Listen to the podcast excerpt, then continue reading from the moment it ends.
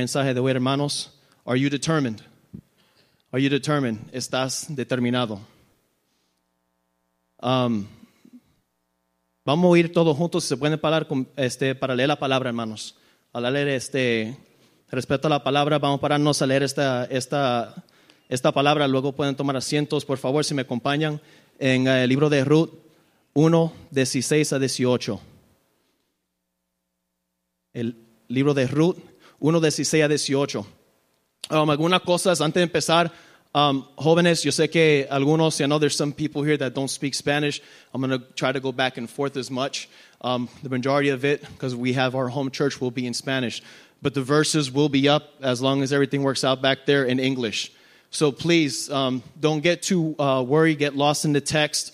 Um, that way you're not going back and forth and you don't lose um, the line of the message or what the Lord wants to say. Follow along. Y para los hermanos en español, solo voy a leer en español. Amén. Uh, Ruth 1, 16 a 18.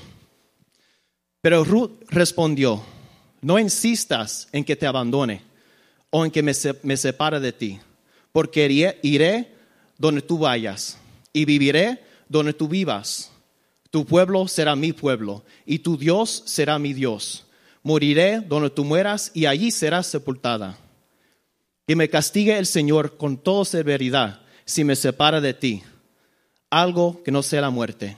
Al ver Noemí que Ruth estaba tan decidida o determinada a acompañarla, no insistió más. Ya pueden tomar asientos, hermano. En la Biblia en inglés, se fijaron, es um, determinado. Um, let me get the first uh, definition, brother.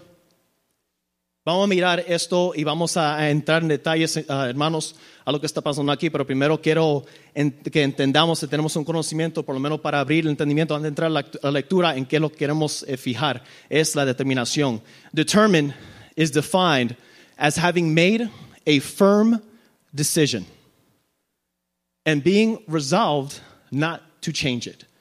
Being determined to make, as defined as having made a firm decision and being resolved not to change it. A decision is a conclusion reached after careful consideration. And resolve is being determined or set to do something. Can I get up in Spanish, please? Determinado es definido como haber tomado una decisión firme y siendo resuelto no cambiarlo. Una decisión es una conclusión alcanzada después de considerar algo con mucho cuidado. Y resuelto es ser determinado y puesto a hacer algo. Para que puedan tener, um, siempre relacionamos las, las uh, palabras con, con fotos, agarrarnos fotos para poner. Can you give me the first one, brother? Determination. If you want to get somewhere, you have to know where you want to go. Si quieres llegar a algún lugar, tiene que saber primeramente a dónde quieres ir y cómo llegar ahí, and how to get there. Then never, never give up. Entonces jamás, jamás rendirte. Next slide, please. Determination. Chase it no matter what. Tiene aquí detrás de ella. Next slide, brother. Determination. Me va a tomar un tiempo, pero lo voy a terminar. Es una tortuga ambiciosa. Me parece a mí. Determination. Eso es parte también de determinación. Even if you fall flat on your face, you are still moving forward. Aunque caes sobre tu rostro, aún estás moviendo hacia adelante. Amen? Amen. Thank you, Jesus. Vamos a entrar aquí a la lectura, hermanos. En otras palabras, para poder estar decidido o determinado, hay que llegar primero a una conclusión después de examinar a los hechos cautelosamente. Pero una vez que has llegado a esa conclusión, tomas la decisión de seguirlo, cuesta lo que cuesta.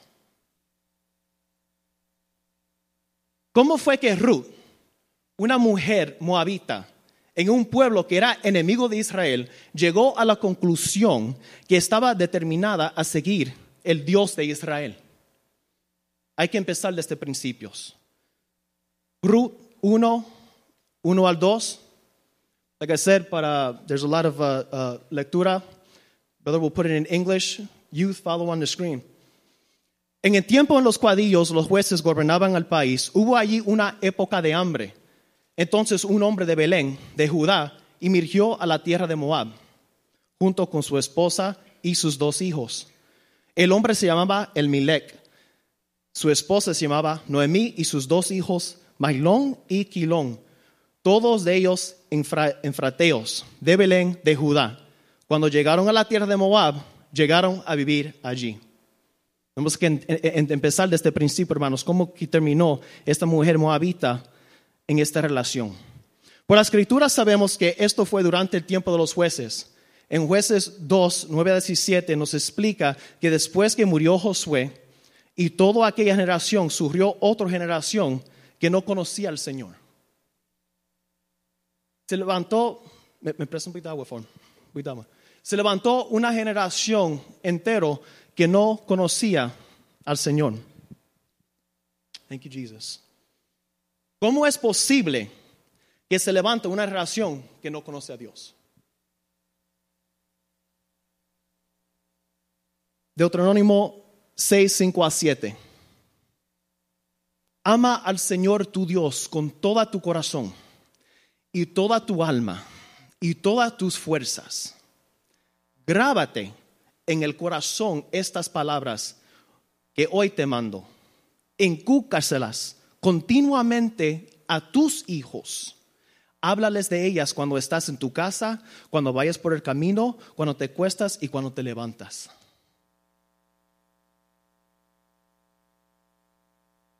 Hermanos, era la responsabilidad de los padres grabar la palabra de Dios primeramente en su corazón. Luego, para pasarlo a sus hijos. Pero eso no pasó, porque tenemos en la escritura que, que se levantó una nación que no conocía a Dios. La responsabilidad no era de Moisés, ni Aarón o Josué.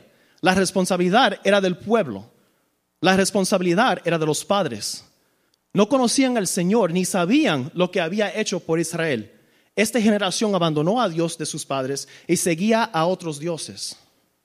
Dioses de los pueblos que les rodeaban. Entonces el Señor se enfureció contra Israel, los entregó a invasores y así llegaron a verse muy angustiados. Hay un gran precio por pagar, hermanos, por no levantar una generación que teme y conozca a Jehová.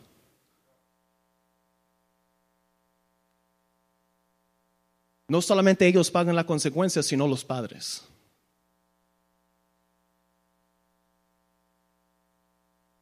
Entonces el Señor levantaba un juez para liberarlos, pero tampoco escuchaban al, juez. En jueces 3:12 la palabra dice, por causa de la mala, del mal que hicieron al Señor, dio poder sobre ellos, rey de Moab. Y los israelitas estuvieron sometidos a Eglón, rey de Moab, durante 18 años. Los israelitas volvieron a clamar al Señor y levantó a Aod del tribu de Benjamín, que la liberó de Moab. Entonces Moab quedó sometido a Israel y el país tuvo paz durante 80 años. Lo más probable que es durante este tiempo cuando hubo la época de hambre. Pero ¿por qué estaba pasando por una época de hambre? Ver el causa y el efecto. Tenía unos grandes líderes, Moisés, Josué, pero esa gran generación se olvidaron algo. Se olvidaron a pasar a sus hijos todas las cosas que Dios había hecho por ellos, porque dice la palabra que ni siquiera este pueblo, esta generación que se levantó, conocía lo que Dios había hecho por Israel. Dios manda a alguien que está sobre ellos, le puso un enemigo, como dice la palabra que mandó a un espíritu para atormentar a Saúl. Pero siempre el pecado viene con consecuencias. Levíticos 26, 3 a 4. Si se conducen según mis estatutos y obedecen fielmente mis mandamientos, yo los enviaré lluvia a su tiempo, y la tierra y los árboles del campo darán sus frutos. Qué bonito, hermanos. Gloria a Dios. Gloria a Dios. Gloria a Dios. Disculpa, hermanos. Qué bonito, hermanos, que cantamos Let it rain, let it rain. Pero ¿cuándo es que Dios manda la lluvia? Tiene que haber un compromiso de nuestra parte, hermanos. Dice, si se conducen según mis estatutos y obedecen fielmente mis mandamientos, yo les enviaré la lluvia a su tiempo y la tierra y los árboles del campo darán fruto. Eso no quiere decir que no va a haber tiempo de sequedad, hermanos. Pero no pretendamos que podemos tener un pie en el mundo y otro pie en la iglesia y que Dios va a enviar la lluvia. Porque entonces estamos cantando en vano. Dios es fiel a su promesa, pero nosotros muchas veces no somos fieles a Dios. Y hay que mirarlo. Yo he fallado a Dios muchas veces, hermanos. Hay que mirar la realidad. A veces nosotros fallamos a Dios. Pero Dios es, un padre fiel y un, padre con los brazos extendidos, siempre eh, esperando a sus hijos para que regresen. Él lo, él lo liberaba, pero volvían a, a ver a ser desobedientes. Muchas veces somos iguales. Encontramos un aprieto, un problema, clamamos al Señor y en su misericordia y su compasión nos libera. No porque nosotros somos algo, es porque tenemos, servimos un Dios de compasión, un, un, Dios de misericordia, un Dios que es la misma definición de amor. Y por esa misericordia, por esa compasión, Él quiso venir y derramar su sangre para que tú y yo podíamos disfrutar y tener paz con Dios. Levíticos 26, 14 a 15. Si ustedes me obedecen, no me obedecen, ni ponen por obra todos estos mandamientos, sino que desprecien mis estatutos y aborrecen mis preceptos y dejarán de poner por obra todos mis mandamientos, violando mi pacto. Versículo 19 a 20. Yo quebrantaré su orgullo y terquedad endureceré el cielo como hierro y la tierra como bronce. Por lo que en vano agotan tus fuerzas, ni el, ni el suelo ni los árboles del campo le darán su fruto. Entonces vemos que fue por desobediencia del pueblo. Dios dice, mira, mira cómo Dios lo dice en su palabra, hermanos. Yo quebrantaré su orgullo y terquedad. Así que para Dios no obedecer su palabra, que es el Espíritu de Dios, es ser orgulloso, orgulloso y terco. Si yo me opongo contra la palabra de Dios, entonces yo estoy diciendo a Dios, no, tu palabra dice esto, pero yo soy mejor que tú. Eso se llama ser orgulloso. Y Dios dice, yo quebranto eso. Gloria a Dios. Ruth 1, 3 a 5. Pero murió el Milec, esposo de Noemí, y ella se quedó sola con sus dos hijos. Estos se, que se casaron con mujeres moabitas, la una llamada Orfa y la otra llamada Ruth. Después de, haber vivido allí unos 10 años, murieron también Mailón y Quilón. Y Noemí se quedó viuda, sin hijos. ¿Están siguiendo el relato, hermanos? Están siguiendo el relato. Tenemos a una mujer moabita. Empezamos con determinación, ¿verdad? Tenemos cómo fue que terminó estos judíos aquí en Moab. Ok, el pueblo se desobedecía a Dios. Moab se oprimía a Dios. Clamaron a Dios. Dios en su compasión levanta a un juez. Entonces ahora hay un pacto, hay un paz con este pueblo. Ahora parece que se están conviviendo. Y esta mujer que fue con su marido y sus dos hijos, ahora quedó sola en un pueblo ajeno. ¿Algunos de ustedes han quedado solo en un pueblo ajeno que no conoce la idioma? ¿Por qué no fue hasta que murió el Milec que sus hijos se casaron con dos mujeres moabitas? Porque sabían que no estaba permitido por Dios. Deuteronomio 7, 3 a 4. Tampoco te unirás en matrimonio con ninguna de estas naciones no darás tus hijas, sus hijos, ni tomarás sus hijas para tus hijos, porque ellas, ellas lo apartarán del Señor y los harán servir otros dioses. Entonces la ira del Señor se encenderá contra ti y te destruirá de inmediato. Jóvenes, how many times they've repeated this to you over and over again. And if there aren't enough uh, examples here in the congregation, you have the word of God that stands above all. We cannot be in a mixed relationship, it does not work. I think I've mentioned that more than once here. And I know pastor has, and I know that the, the, the, your, your, your youth leaders have also. It doesn't work. Remember what God's word says, Él quebrantará el orgullo si te levantas contra Él. Y su palabra. Qué duro hubiera sido para Noemí. Solo fueron a vivir allí por un tiempo, a pasar el tiempo de hambre en su tierra, alejados de su familia y su pueblo, de su cultura, de su lengua, y muere su marido. Y cuando, y cuando sus hijos se casan con mujeres extrañas de Moab, y también murieron ellos, uno detrás de la otra.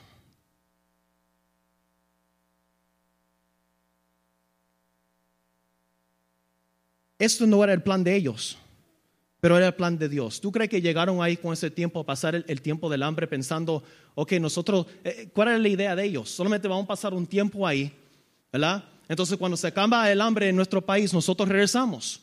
Pero no ocurrió así. Primeramente muere su marido. Sus hijos van, casan con mujeres extrañas que ni siquiera está permitido por su cultura. Y encima de eso mueren sus hijos. ¿Qué es esto, hermanos? El mundo que no cree en Dios dice, ¿quiere hacer reír a Dios? Dile sus planes. Pero la palabra de Dios no dice, el corazón humano genera muchos proyectos, pero al fin prevalece los designios del Señor. Proverbio 19, 21. Entonces Noemí se encontró con el Señor. Entonces Noemí se encontró que el Señor había acudido ayuda de su pueblo a proveerle alimento. ¿Qué quiere decir, hermanos? Que Noemí en Moab se fijó o le, fue dicho que ahí donde de su pueblo en Judá donde había venido Dios había abierto las puertas del cielo y había alimento podía regresar a su país. Salió pues con sus dos nueras del lugar donde había vivido. Em, emprendieron del camino y que las llevaría hasta la tierra de Judá. Todos empezaron juntos, allí se encontraban en el camino que les iba a llevar a Judá, pero no todos siguieron el camino. ¿Me entendieron, hermano? Tenemos a dos mujeres que empezaron junto con Noemí. Ya sus maridos se habían muerto y los dos decidieron que iban a venir y regresar con Noemí a sus tierras. La palabra nos dice que los tres se encontraban en el camino que iba a Judá. Ruth 1, 8 a 13. Entonces Noemí les dijo a sus dos nueras, miren, vuelva cada una a la casa de su madre, que el Señor les trata a ustedes con el mismo amor y lealtad que ustedes han mostrado con los que murieron y conmigo. Que el Señor les conceda hallar seguridad en un nuevo hogar, al lado de un nuevo esposo. Luego las besó, pero ellas, deshechas en llanto, alzaron la voz y exclamaron, no, nosotros volveremos contigo a tu pueblo. Vuelven a sus casas, hijos mías, váyanse. Yo soy demasiada vieja para volver a casarme, aun si abrigará esa esperanza y esta misma noche me casaré y llegará a tener hijos, ¿los esperarían ustedes hasta que crecieran? ¿Y ellos se, se quedarían sin casarse? No, hijas mías, mi amargura es mayor, mayor que la de ustedes. La mano del Señor se ha levantado contra mí. ¿Están viendo la, la, la, plática aquí? E, e, e, están teniendo una plática con, con, con, sus nueras. Está diciendo, váyanse, no vengan conmigo. Mi amargura es mayor que la de ustedes. Ustedes son jóvenes, ve, vive tu vida. Y están llorando con ella. No, que nos vamos, nos vamos, no, que nos vamos contigo, Noemí. No, ¿cómo te vamos a soltar? Que, que si tú estuvimos aquí contigo 10 años, ¿cómo te vamos a dejar? Y Noemí, ven, váyanse, ¿qué? qué? ¿A, a, poco van a esperar? Aunque si yo me encontrara con un hombre hoy, ¿van a esperar que esos niños crecen para volver a casarse? Noemí estaba claro con ellos. ¿Realmente estaba la mano de Dios contra ella? ¿O es que ella se sentía que era así, hermanos? ¿Quién no se sintiera así con todo lo que había pasado? ¿Quién no? ¿Quién no se siente cuando le están pasando las cosas mal? Cuando, cuando, cuando, cuando todo, por lo más fiel que tú eres de Dios y todo, todo sale mal. Pero eso era el caso. ¿Eso era realmente lo que estaba pasando? Thank you, Jesus. ¿Quién no se sintiera así con todo lo que había pasado? Pero nosotros que tenemos la palabra, sabemos que Ruth y Boaz, de ahí vino el linaje de rey David y nuestro Señor Jesucristo. En otras palabras, más adelante en el cuento, sabemos que de esta línea, de esta, esta mujer Ruth de que estamos hablando, salió la linaje de David y la linaje de Jesús. entonces, por la palabra sabemos que aunque Noemí se sentía así, Dios tenía un plan más adelante. Porque nosotros, yo veo de este punto para acá, pero Dios ve desde arriba y ve todo el plan.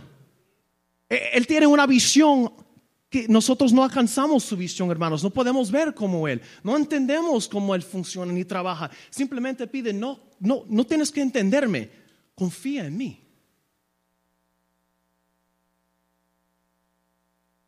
Thank you, Jesus. Thank you, Jesus. Pero ¿cómo ella iba a saber eso o lo que significaba todo lo que había ocurrido? ocurrido? Como el pastor ha dicho muchas veces, ella estaba del otro lado de la cruz. ¿Cómo iba a entender?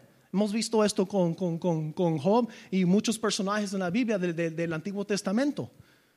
Ella estaba angustiada. Y en ningún momento ella trataba de convencerlas a seguirla, sino al contrario. El camino de ella iba a ser una de amargura y soledad. Volver a Judá sin marido, sin hijos y sin nietos. Pero aunque todo se miraba perdido, Dios siempre tiene un propósito. Siempre tiene un propósito. Isaías 53, 4 a 5. Despreciado y rechazado por los hombres, varón de dolores, hecho para el sufrimiento todos evitaban mirarlo. Fue depreciado y no lo estimamos. Ciertamente Él cargó nuestras enfermedades y soportó nuestros dolores. Pero nosotros lo considerábamos herido, golpeado por Dios y humillado. Él fue traspasado por nuestras rebeliones y molido por nuestras iniquidades. Sobre Él recayó el castigo, que el precio de nuestra paz. Y gracias a sus heridas fuimos sanados. Isaías 53, 4 al 5. Las cosas no siempre lo que aparecen. Mira cómo lo describe. Los vieron a Jesús golpeado, sufrido, depreciado y traspasado. Fue el castigo que tú y yo merecíamos, pero que Él tomó sobre Él mismo para nuestra paz con Dios a través de fe en Él. Ve, en otras palabras, cuando lo miramos, la palabra dice que ni siquiera se reconocía que era un hombre. Y le miraban y decían, man, wow.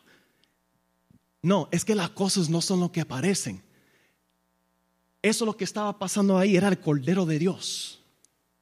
El Rey de Reyes, Señor de Señores. Amor en carne al frente de ellos.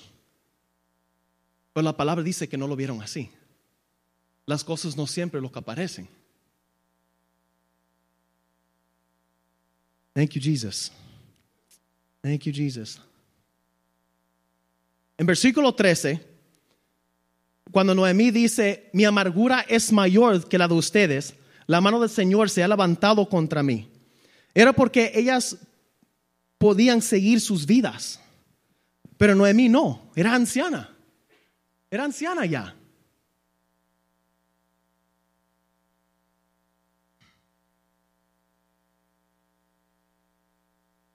Eso no era su pueblo o su país. Y durante esos diez años, viviendo con Noemí y Ruth y Orfa, hubieron aprendido los estatutos de Dios. En otras palabras, no, no había nada para Noemí ahí. Pero tenemos que mirar, regresamos otra vez, porque estamos, la pregunta es si estamos determinados. ¿Qué fue lo que ocurrió durante esos diez años que estuvieron con Noemí? Que produjo un cambio. Durante esos 10 años viviendo con Noemí, Ruth y Orfa hubieron aprendido los estatutos de Dios, la ley de Dios y la santidad de Dios. Diez años estuvieron viviendo allí. El número 10 viene reflejando la autoridad de Dios o el reino de Dios sobre los asuntos del hombre. Los diez mandamientos, por ejemplo. También viene representando la responsabilidad del hombre a obedecer la palabra de Dios. Ellos estaban conscientes de eso. Así que por diez años estas dos mujeres, Orfa y Ruth, vivieron y aprendieron quién era el Dios de Israel. Aprendieron quién era Abraham y cómo Dios lo llamó de la tierra de Ur, de los caldeos, una tierra que adoraba ídolos y dioses como su cultura, dando sacrificio de niños y practicando prácticas abominables. Pero de allí Dios lo llamó. ¿Cuál era su cultura? Su cultura era una cultura que adoraban dioses paganos, hasta sacrificaban niños. Pero hubieran aprendido, espérate, este pueblo no existía antes. Dios llamó a un hombre de un pueblo pecaminoso que adoraba a ídolos y lo sacó de ahí.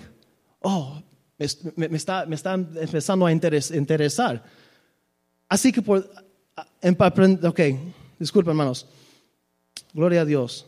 Dios lo sacó de un ambiente y cultura de pecado un hombre que estaba contado como muerte y una mujer que tenía su vientre como muerto ya. Dios sacó una nación. También hubiera aprendido cómo Dios sacó a Israel de la esclavitud, cómo abrió la mar, cómo los alimentó en el desierto con la maná, del cielo y las aguas de la piedra, y cómo Dios lo entregó a la tierra prometida de Canaán. Y si fuera poco, también como Dios de Israel acudió al pueblo proveyendo al alimento. También habrán aprendido que el Dios de Israel no solo es el único Dios creador del universo, Dios es un Dios de misericordia y de compasión, pero también un Dios que se preocupa por el extranjero y el pobre. ¿Por qué, hermanos? Porque hubieran aprendido lo que dice la palabra en Levíticos 23, 22. Cuando llega el tiempo de la cosecha, no, ciegan hasta el último rincón del campo, ni recojan todas las espigas que quedan de las mies. Déjanlas para los pobres y los extranjeros. Yo soy Señor tu Dios. Hubieran aprendido tantas cosas de un Dios poderoso, de un solo Dios.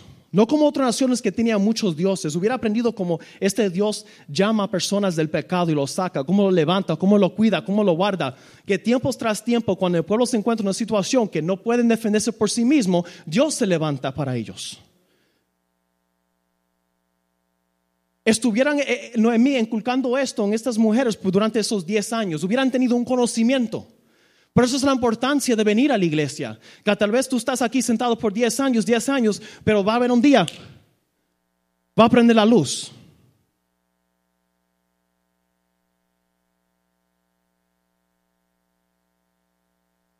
Noemí iba a ser su guía a Judá. Regresamos. Están en el camino para Judá. Está acompañada por Orfa y por Ruth. Ella está platicando con ellos. Mira, váyanse, váyanse, hijas. No, no, soy muy vieja. Vete. No, no, llanto y show y no, que nos vamos contigo, te amo. Vamos a ver lo que pasa. Noemí iba a ser su guía a Judá y fue sincera con ellas. Lo que quedaba por delante no iba a ser fácil y tendrían que acostumbrarse a la vida hebrea. Pero ahora iba a ser ellas quienes iban a estar alejadas de sus familias y tierra y compartir en la angustia y el sufrimiento de ella. No hay muchos que quieren o están dispuestos a hacer eso. Mucha emoción, vamos, estamos contigo, que hasta el final, pero en el momento que nos empieza a incomodar, mm, te te quiero, te amo, pero no para tanto porque nos incomoda. Lucas 14, 25 a 30. Thank you, Jesus.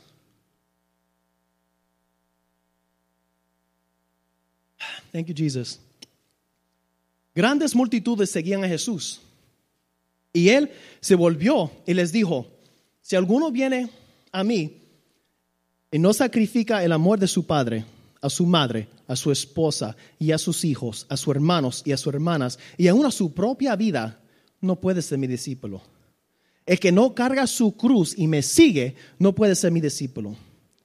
Supongamos que algunos de ustedes quieren construir un torre.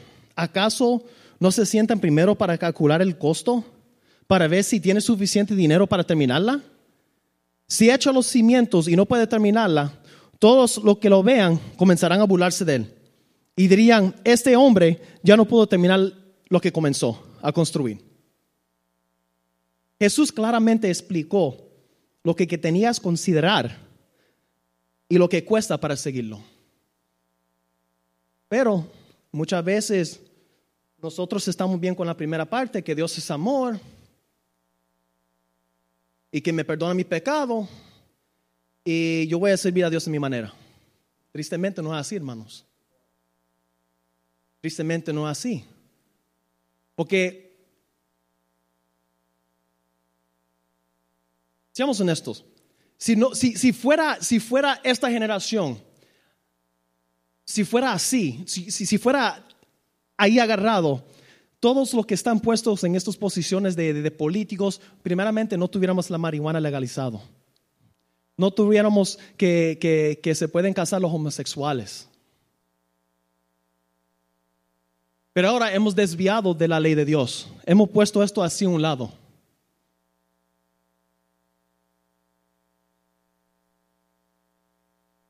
Thank you, Jesus. Thank you, Jesus. Thank you, Jesus. Thank you, Jesus. Ruth 1.14. Una vez más alzaron la voz, deshechas en llanto, deshechas en llantos. ¡No! Luego Orfa se despidió de su suegra con un beso. y se fue. Tanto show, ah, aquí para allá, yo voy contigo hasta el final, yo estoy aquí contigo, tú y yo hasta el final aquí.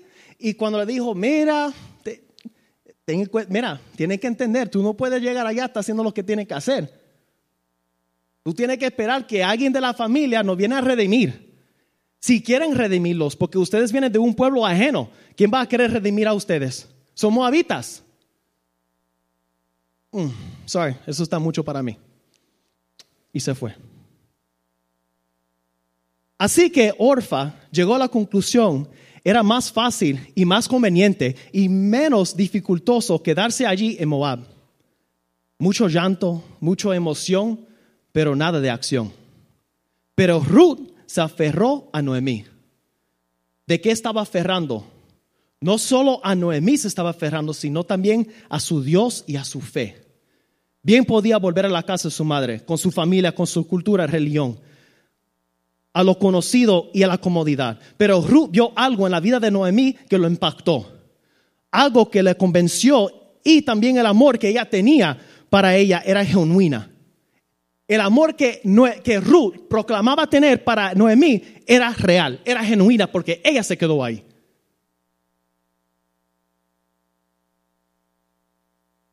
Thank you, Jesus. Y no de emoción como ofra. Aferrar es agarrar fuertemente, insistir con tenacidad, acogerse a algo como la única salida o esperanza. Y así como tenemos que agarrar de Dios. Olfa, en hebreo, significa terco. Terco es una persona, un animal que se mantiene firme o inmóvil en su actitud, aunque se le da razones en contra o se le intenta convencer para hacer otra cosa. Es como poner, es como tú tienes un perro, vámonos y tal. Yo no voy, vámonos, vámonos, no se mueva. Eso era, eso, eso es lo que significa la nombre de Orfa. Gloria a Dios.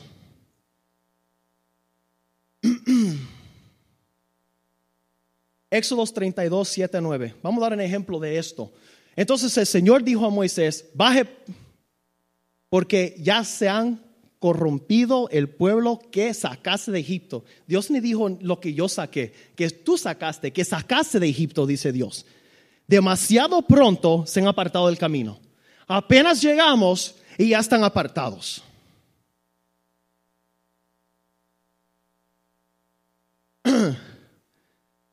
que les ordené seguir, pues no solo han fundido oro y han hecho un ídolo en forma de becerro, sino que han inclinado ante él. Lo han ofrecido sacrificios y han declarado, Israel, aquí tiene a tu Dios que te sacó de Egipto. Ya me he dado de cuenta de que este pueblo es terco, es un pueblo terco, decía Dios a Israel. Demasiado pronto se han apartado del camino. ¿Dónde se encontraba Orfa? Orfa, disculpa. En el camino. Estaba en el camino que lo llevaba a Judá, junto a Noemí y Ruth. Nadie lo obligó a estar ahí, pero lo que vemos, había un deseo seguir a Noemí. Por algo estaba ahí pero que pronto se apartó del camino. Y tristemente, así son, son muchos cristianos también. Lo dije de aquí, dije aquí son muchos cristianos. No hay compromiso con la iglesia, ni con los pastores, ni con Dios, porque se apartan tan fácilmente y rápido del camino, porque no hay un verdadero compromiso. Es uno de emoción, de apariencia, y no hay determinación de seguir. ¿Seguir a qué? Seguir al Espíritu Santo y seguir la palabra de Dios. ¿A quién servimos, hermanos? ¿Servimos al pastor? ¿Servimos a Dios? Entonces, si hay un problema con el pastor, un problema con la iglesia, el problema que, que, que realmente hay, que no quieres admitir, es con Dios. Seguimos. Hechos 7:51.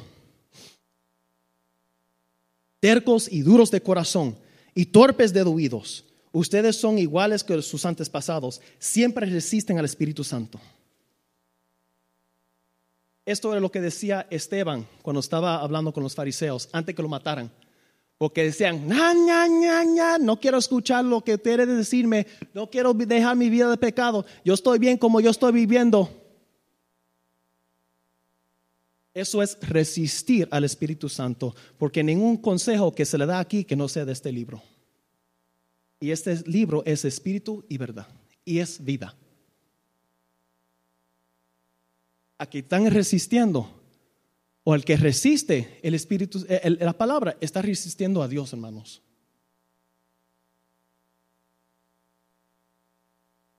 ¿Y qué tal de Ruth? Vamos a mirar a Ruth la que se ferró a Noemí. ¿Sabe lo que es Ruth en hebreos, hermanos? Amigo. ¿Ah? Amigo. Santiago 2, 21 a 23. ¿No fue declarado justo nuestro padre Abraham por lo que hizo cuando ofreció sobre el altar su hijo Isaac?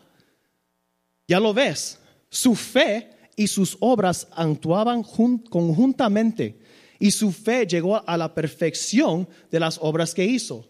Así que cumplió la escritura que dice, le creyó Abraham a Dios y esto le tomó en cuenta como justicia y fue llamado amigo de Dios. Así que no solamente Abraham creyó en Dios. Vamos a mirar esto, hermanos. Disculpa, hermano, estoy seco. No solamente Abraham creyó a Dios, sino que también sus obras, lo que hacía, reflejaba su fe en Dios. ¿Por qué estaban trabajando juntos? Porque él creyó en Dios. Y porque creyó en Dios, él hizo lo que Dios mandaba hacer y fue llamado amigo de Dios. Juan 15, 12 a 14. Y este mandamiento, y este es mi mandamiento, Jesús hablando de discípulos, que amen los unos al otros como yo le he amado. Nadie tiene amor más grande que el dar su vida por sus amigos. Ustedes son mis amigos si hacen lo que yo les mando. Si hacen lo que yo les mando. Envía la lluvia, soy tu amigo, pero ¿qué está reflejando nuestras vidas? Amén, venimos a la casa de Dios para, para glorificarlo, para honrarlo. Pero cuando estamos en esos cánticos, cuando estamos ahí alabando al Señor, tenemos que analizar nuestra vida si realmente estamos reflejando esa verdad de la escritura de Dios en nuestras vidas. Jesús está claro a quien llama amigo. Si lo creemos, entonces haremos lo que Él nos manda hacer. Amar como Él nos amó, dándonos por entero nuestra vida, por entero. Si hacemos esto, entonces seremos contados como amigos de Dios. Ruth no solo era amiga de Noemí, ella lo amaba porque se reflejaba en su acción de aferrarse a ella en vez de volver a la casa de su madre como orfa. Un amor así por Dios, hermanos, va a ser reflejado en, en lo que nosotros vivimos. Va a haber tropiezos, hermanos. Sí, este camino es largo. Pero hermanos, si estamos viviendo en pecado o estamos haciendo algo intencionalmente, entonces tenemos que tomar una pausa y, reflexionar. ¿Realmente yo amo a Dios? ¿Realmente yo estoy siendo un amigo de Dios? Porque si ustedes están aquí un viernes, es que ya han reconocido que allá afuera no hay nada. No hay nada. Juan 12, 23 a 26. Ha llegado la hora de que el Hijo del Hombre sea glorificado. Les contestó Jesús. Ciertamente les aseguro que si el grano de trigo no cae a la tierra y muere, se quedó solo. Pero si muere, produce mucho fruto. El que se apega a su vida, la pierda. En camino, discúlpame, en cambio, la que aborrece su vida en este mundo, la concebirá para vida eterna. Quien quiera servirme debe, dame decir eso otra vez, el que quiera servirme debe seguirme. Y donde yo esté también estará mi siervo. A quien me sirva, mi Padre lo honrará. Hermanos, nosotros no podemos caminar. Tú no vas a caminar con alguien a menos que tú estás de acuerdo con esa persona. Dios nos llama a caminar y seguirle. Porque Él dice, donde yo estoy, ustedes van a estar también. ¿Qué fue lo que los ángeles dijeron a las mujeres cuando llegaron a la tumba? ¿Por qué buscas al que vive entre los muertos? Entonces, ¿por qué a veces andamos buscando a Jesús en lugares donde no debemos? Porque lo que hay es muerte.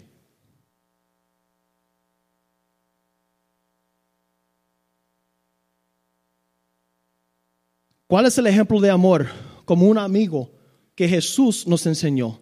Él dejó su reino de gloria tomando esta forma débil para morir por nosotros, para nuestros pecados, y resucitó a su reino de gloria de nuevo. Así que no solo hay un Hijo de Dios, sino abrió el camino para que todos los que reciben y creen en su nombre les dio derecho a ser hijos de Dios. Juan 1.12. Él nos dio el derecho a ser llamados hijos de Dios. Dice, si no cae el grano a la tierra, Dice, si no cae el grano a la tierra y muere, solamente se queda un fruto, pero si muere produce mucho fruto.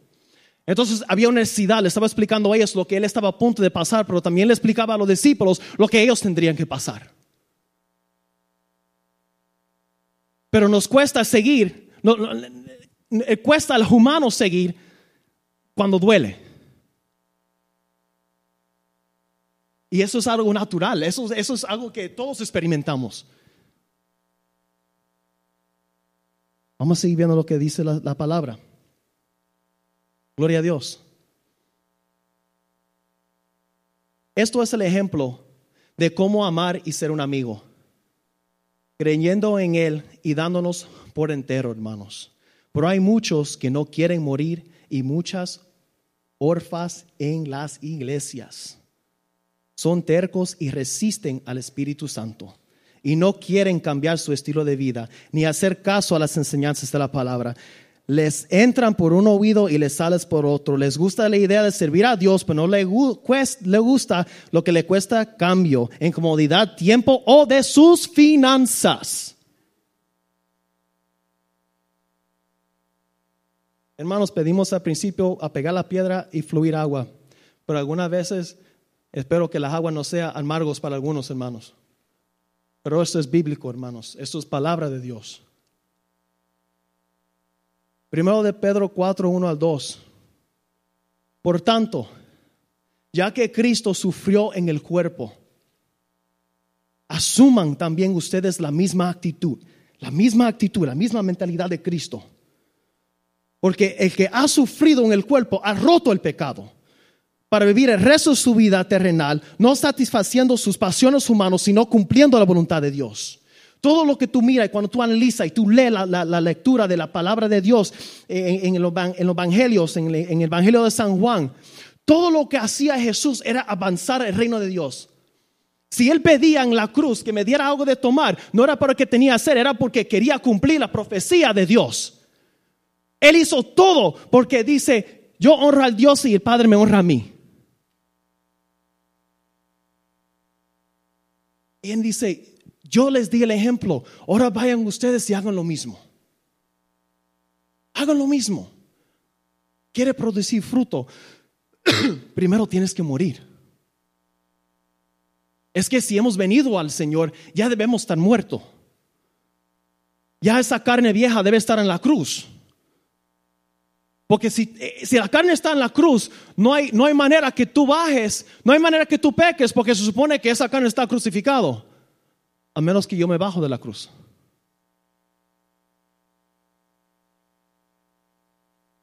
Asumen también ustedes la misma actitud.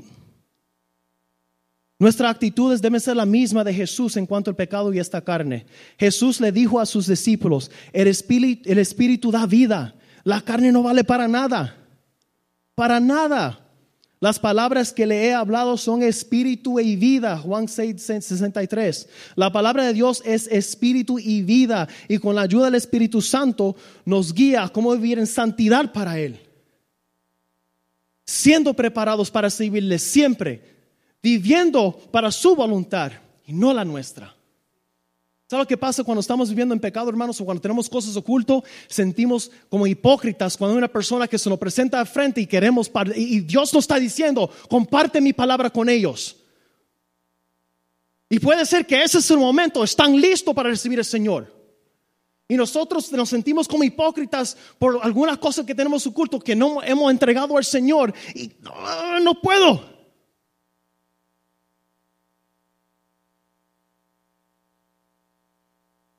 Gloria a Dios.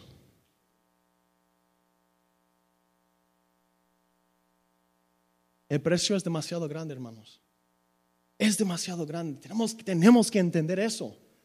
Esto no es juego. No, estamos aquí para jugar iglesia, hermanos. No estamos aquí para matar el tiempo.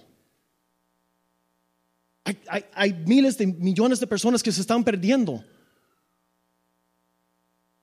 todo, todo, todo. El ministerio de ustedes es dónde trabajas, dónde vas a la escuela, dónde estudias, porque todo el mundo te está viendo. Todo el mundo me está viendo a mí, todo el mundo nos está viendo. ¿Cree que ha sido fácil para el pastor 25 años o 40 años llevar el ministerio? Tiene que vivir en santidad, mantener su postura.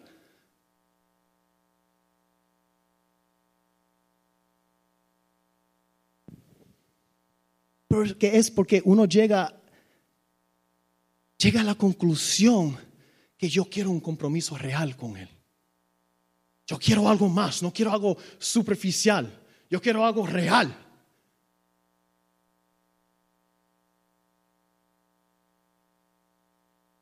Ruth 1:15 a 17. Mira, dijo Noemí, tu cuñada se vuelva a su pueblo y a sus dioses. Vuélvete con ella. Vuélvate, mi hija. ¿Por qué te vas a quedar conmigo? Pero el respondió, no insistas en que yo te abandone o que me separe de ti, porque iré donde tú vayas Y viviré donde tú vivas. Tu pueblo será mi pueblo y tu Dios mi Dios. Moriré donde tú mueras y allí será sepultada. Que me castigue el Señor con toda severidad si me separa de ti. Algo que no sea la muerte. Mira la, pasión, pero no solamente es algo de emoción, sino ellas, ellas, no, yo me quedo contigo. Hemos dicho esto al Señor. Pensamos, hermanos. Hemos dicho esto al Señor. Señor, no me separaré de ti, ni voy a dejar que nada me separe de ti. Sea una relación, televisor, videojuego, Facebook, Twitter, Instagram, nada, Señor. Que me separe de ti ni de tu palabra. No podemos tener una relación con Dios si no tenemos una intimidad con esta palabra.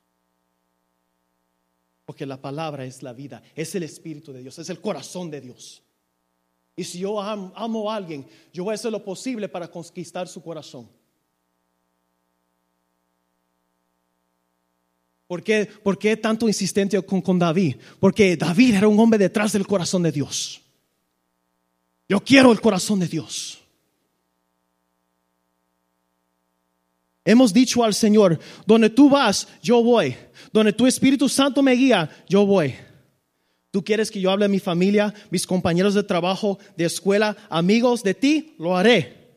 Hemos dicho al Señor, Señor, tu pueblo será mi pueblo. Eso fue lo que dijo Noemí. Hemos dicho eso. Señor, tu pueblo será mi pueblo. Voy a congregar en una sola iglesia.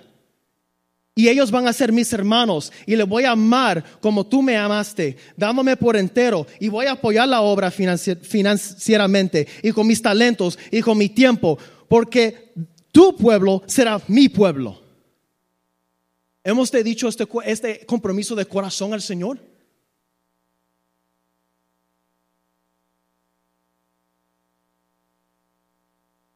Hemos dicho al Señor, como tú moriste en la cruz para mí, para que yo fuera salvo, yo me muero a mí mismo, para que seas tú más en mí y yo menos. Porque ese fue un hermano o una hermana de la iglesia, ¿irás también? Y tal vez si va a una familiar, ¿también? Orfa se fue, pero Ruth se insistió a quedarse con Noemí y servir a Dios. El compromiso de Ruth no era solamente con Noemí, era con Dios. Ruth 1.18. Brother. Amén. Gloria a Dios. Al ver Noemí que Ruth estaba determinada, decidida a acompañarla. That's it. Yo sé que tú eres real yo sé que tú me vas a seguir. Sufrimos, sufrimos juntos. Así no lo que dice la, la palabra de la hermandad. Sufre con aquellos, llora con aquellos que lloren. Pero ya cuando pasa un mes, dos meses, todos hemos pasado por eso, hermanos. La, la determinación de Ruth no terminó allí. Cuando llegaron a Judea, a Judá, discúlpame, ella se puso a trabajar de inmediato. Tomó iniciativa. Quedas esa palabra ahí clavados, hermanos. Iniciativa. Y pidió permiso a Noemí si se podía ir a recoger las espigas que fueron dejados, por lo que iban a cosechar. Debe haber un querer de nuestra parte para trabajar para el Señor y también un orden. Ella llegó ahí, hermanos. ¿Quién, iba, quién, ¿Quién iba a apoyar a esas dos mujeres? Una mujer viuda y una mujer moabita. Nadie. Y Ruth, con el amor, que no solamente fue por boca, dijo, mira, puedo, ir a recoger. Y dice, ve, mija, vete, vete, que Dios te dé favor. Lo demuestra la determinación, lo demuestra la iniciativa y también lo demuestra el orden.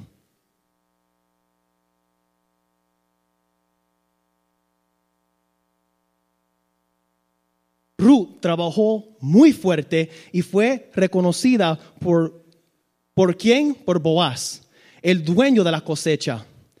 Él discúlpame, él trabajó, el trabajo que, eh, I'm sorry brothers, Ruth trabajó muy fuerte y fue reconocida por quién? Por Boaz, el dueño de la cosecha.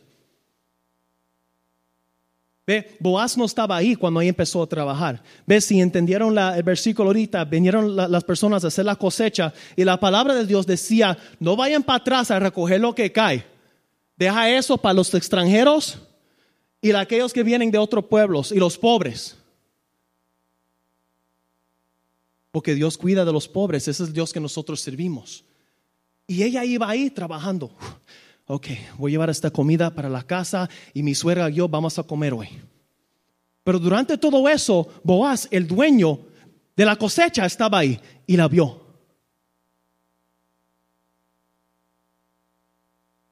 Gloria a Dios. Trabajó muy fuerte y fue reconocida por quién? Por Boaz, el dueño de la cosecha. El trabajo que hacemos no es para agradar al hombre, es para Jesús. El Señor le dio, le dio favor a Ruth con Boaz, hasta le dejó comer en su mesa y mandó sus obreros dejar caer espigas extras para que ellas lo podían recoger. Él lo protegía, como Jesús se cuida de nosotros. La cosecha es grande, pero los obreros son pocos. Ruth seguía las instrucciones de Noemí cuando lo mandó que se presentara a Boaz bañada, perfumada y con su mejor ropa. A ver si están entendiendo. Llegó y Ruth está trabajando fuerte porque va a llevar esta comida. Ya tengo el permiso de la suegra. Estoy aquí, amigos fieles, hasta el final, Noemí y yo. Y está recogiendo. Y el obrero, el dueño de la cosecha, está viendo esto. Dice, wow, ¿esta mujer quién es? ¿De dónde viene? No, señores, que esta mujer ha llegado desde aquí hasta la mañana y no está tranquila, ni siquiera ha parado. Los hombres están descansando, ella sigue trabajando. Ve, tráela para acá, que se siente en mi mesa. ¿Quién se iba a saber ella que, que, que, que eso iba a pasar? Pero ¿sabe qué? Ella tenía y seguía a Noemí. Y así mismos debemos seguir la guianza del Espíritu Santo de Dios. Noemí le decía, vete, bañate, perfúmate con su mejor ropa y ve, preséntate a Boaz durante la fiesta. Y tú sabes lo que, lo, que Ru respondió, lo que debe ser nuestra respuesta. Gloria a Dios. Haré todo lo que tú me has dicho. Y así debemos responder al Espíritu Santo. Ru le pide a Boaz que fuera a redimirlas. Y Boaz se contentó con ella. ¿Por qué, hermanos? Porque en la ley judía tenía el derecho de, redimir estaba en, los, en los ah, familiares. Sé explicarlo muy bien en español, pero ellos tenían el derecho, el más cerca de la familia, sino el hermano, pero ah, no tenía hermanos, pero el más cerca de la familia tenía el derecho de redimir esa familia. ¿Para qué? Para que siguiera el nombre del esposo de Noemí. Y ella pidió a él, quiero que, que tú nos redime a nosotros. Tú eres bueno, Tú me, tú me has cuidado. Dios me ha dado favor contigo. Mira cómo tú me llevas a tu mesa. Me has dado de comer.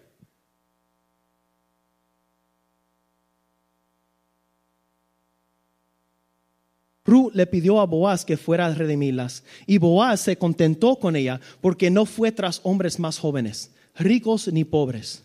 Y así debemos vivir tras nuestro redentor y no tras las placeres engañosas de este mundo, no agraviando el Espíritu Santo de Dios, con lo cual fuimos sellados para el día de la redención. Ah, porque obviamente Boaz no era un pollito, tenía un poco de edad, tenía dos o tres canitas.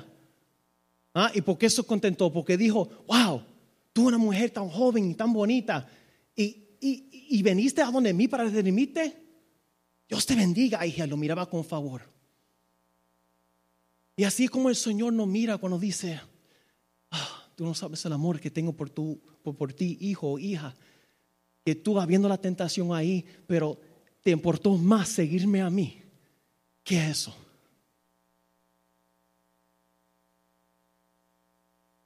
Y Boaz lo redimió al frente de los ancianos y todo el pueblo, como Jesús nos redimió a nosotros con su preciosa sangre en la cruz del Calvario, al frente de toda la tierra, cielo y poderes y potestades de este mundo.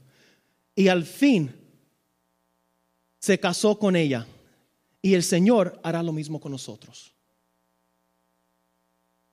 Él nos ama. ¿Cómo, cómo, cómo, cómo Dios lo bendijo a Ruth? Por la, su determinación, su motivación, su, su, su, su, nivel de compromiso y por seguir las instrucciones de, de, de, de esa anciana que ella lo amaba sabia. Y como Dios le bendijo, ya tenemos la bendición. Por, por, por, por más problemas que estamos pasando, el que, el que ha confiado en el Rey de Reyes, Señor de Señores, el que ha puesto su fe en Jesús, no va a ver el infierno, hermanos. El precio que él, que nosotros merecíamos, ya él pagó. ¿Por qué el mundo insiste tanto un Dios de, Dios de amor? Si un, un Dios de amor no pasaría eso, es que ustedes no ven que ya pagó el precio.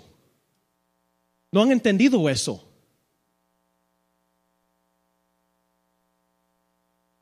Cuando tu familia, amigos, compañeros de trabajo o de escuela te ven, ¿ven una persona determinado? A servir y seguir al Señor? Cuando los hermanos de la iglesia te miran, ¿ven una persona determinada a servir al Señor o los pastores? Cuando tú te miras en el espejo, ¿ves una persona determinada o determinado a servir al Señor?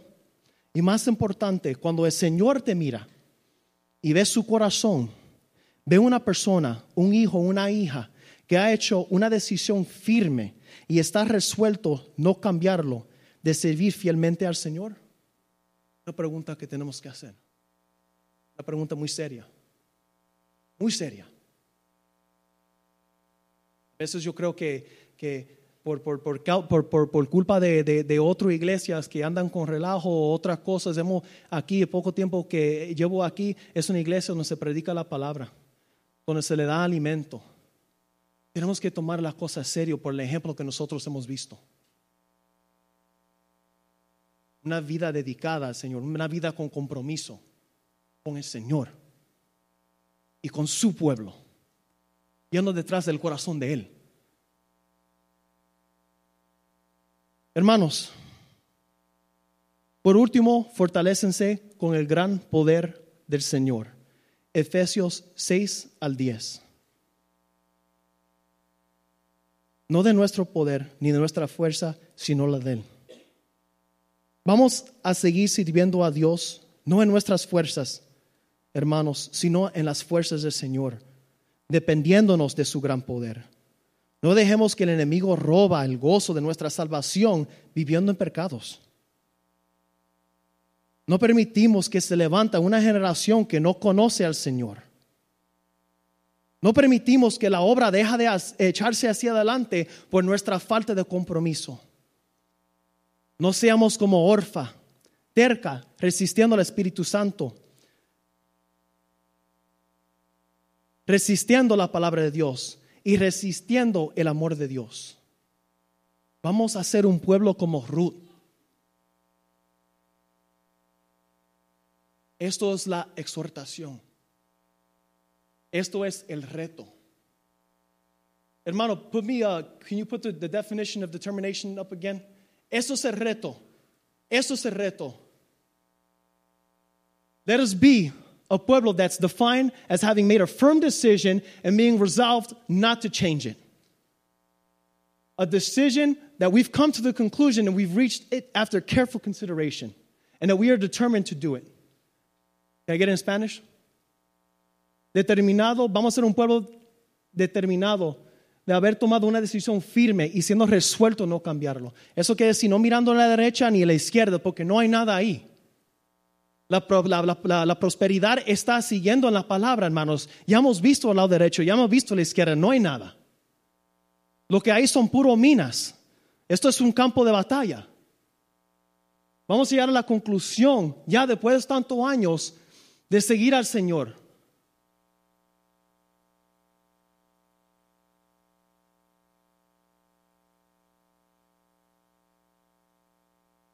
Vamos a ser un pueblo como Ruth, hermanos, que nuestra fe va junto con nuestras obras, que seamos llamados amigos de Dios, que seamos un pueblo que congrega y diezma fielmente, que apoyando la obra de Dios, un pueblo que estudia la palabra de Dios, agradándolo en nuestro corazón y enseñándolo. Discúlpame, vamos a ser un pueblo de Dios que estudia la palabra de Dios, grabándolo primeramente en nuestro corazón y luego pasándolo y enseñándolo a nuestros hijos. Seamos un pueblo que agrada a Dios, llevando su evangelio a todos los que nos rodean. Y finalmente, vamos a ser un pueblo decidido y determinados a servir al Señor. Dios me la bendiga, hermanos.